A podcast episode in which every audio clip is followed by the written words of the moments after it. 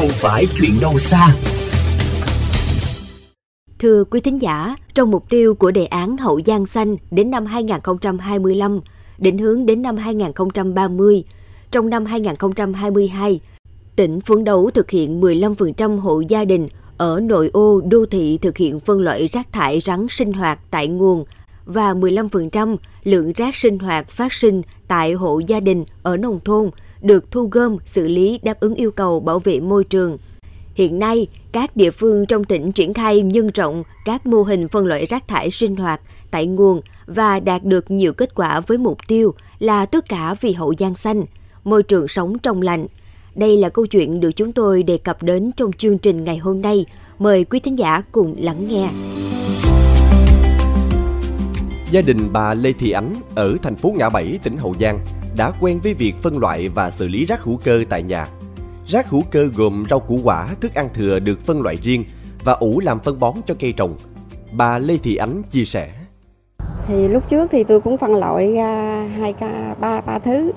À, rau củ quả thì tôi bỏ ra tôi ủ thành phân. Còn bọc thì tôi bỏ riêng. Còn chai đồ này kia thì tôi bỏ qua một bên tôi bán. Sau thời gian thực hiện mô hình thí điểm, mô hình ủ phân bón hữu cơ phân compost tại ấp Đông Bình, xã Tân Thành đang tiến triển tốt, đã có sản phẩm phân compost và đang thực hiện thu mẫu để phân tích chất lượng phân compost. Từ việc phân loại rác thải đã giúp hộ dân biết cách tận dụng và xem rác là tài nguyên. Ông Dương Thanh Thuận, trưởng ấp Đông Bình, xã Tân Thành, thành phố Ngã Bảy, tỉnh Hậu Giang phấn khởi cho biết, trên địa bàn được chọn làm mô hình thí điểm là niềm phấn khởi của người dân Bước đầu có 100 hộ được triển khai thực hiện thí điểm mô hình phân loại, thu gom, vận chuyển và xử lý chất thải rắn sinh hoạt. Từ đó giúp người dân nâng cao ý thức hơn trong bảo vệ môi trường. Đây là mô hình thiết thực nên trong thời gian tới, được sự hỗ trợ của các cấp ngành, ấp tiếp tục nhân rộng trên các hộ dân trên địa bàn.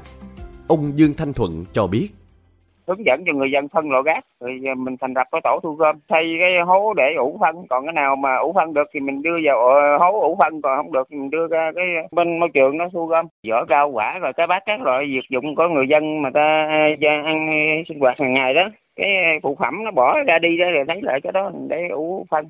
Có thể thấy, việc phân loại giúp cho công nhân thu gom dễ dàng hơn, mang lại giá trị kinh tế.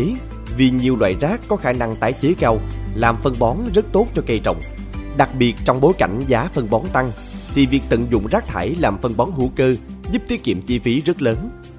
Tại Hợp tác xã Nông sản An toàn Long Trị A, ở ấp 7 xã Long Trị A, thị xã Long Mỹ, phần lớn bà con xã viên ở đây cũng dần chuyển sang phân hữu cơ mấy vụ vừa qua. Hợp tác xã hiện có 21 thành viên, gần 34 hecta đất sản xuất, trong đó có 13 hộ chuyên sản xuất rau ăn lá các loại, với trên 2 hecta 100% thành viên trong hợp tác xã đã chuyển sang sử dụng phân hữu cơ thay cho phân bón hóa học trên cây trồng rau màu. Đặc biệt, an toàn cho người sản xuất và người tiêu dùng. Ông Hồ Ngọc Bình, Chủ tịch Hội đồng Quản trị, Giám đốc Hợp tác xã Nông sản An toàn Long Trị A cho biết làm à, ba cái phân à, vi sinh với phân à, hữu cơ để trồng cho rau màu cái đó thì tất nhiên là trong nhóm là lúc nào cũng có làm, chứ hộ nào cũng tự thân hoạt động hết làm kết hợp với phân vịt, phân dơi, rồi phân bò, rồi đặng mình ủ, mình trồng. Với đề án hậu giang xanh trong giai đoạn 2021-2025 tỉnh phấn đấu 90% lượng chất thải rắn sinh hoạt phát sinh ở đô thị được thu gom và xử lý đúng quy định pháp luật về bảo vệ môi trường phấn đấu 50% lượng chất thải rắn sinh hoạt phát sinh tại hộ gia đình ở nông thôn được thu gom và xử lý tập trung hoặc xử lý đáp ứng yêu cầu bảo vệ môi trường. Riêng các xã nông thôn mới nâng cao đạt từ 95% trở lên. Phấn đấu đến năm 2030, 100% lượng chất thải rắn sinh hoạt đô thị phát sinh được thu gom và xử lý, đảm bảo quy định pháp luật về bảo vệ môi trường. Ông Trương Cảnh Tuyên, Phó Chủ tịch Thường trực Ủy ban Nhân dân tỉnh Hậu Giang cho biết rõ ràng các cái mô hình này là rất hiệu quả.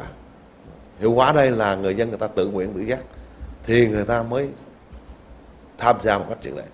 Thì trên cơ sở những cái mô hình như thế trong cái đề án này, thì chúng tôi sẽ tổng hợp lại các cái mô hình để coi như là nhân rộng trong địa bàn cả tỉnh. Thì rất hy vọng người dân trong tỉnh mà đồng lòng tham gia, thì cái đề án hậu nhân xanh chúng ta sẽ gặt hái được nhiều kết quả tốt. Có thể thấy, những hoạt động như thu gom, phân loại hay tái chế rác đều là việc chúng ta dễ dàng thực hiện mỗi ngày và có thể góp phần làm thay đổi vấn đề môi trường của chúng ta. Những hành động dù nhỏ nhưng sẽ nhân lên thành kết quả lớn nếu nhiều người đồng lòng chung tay thực hiện.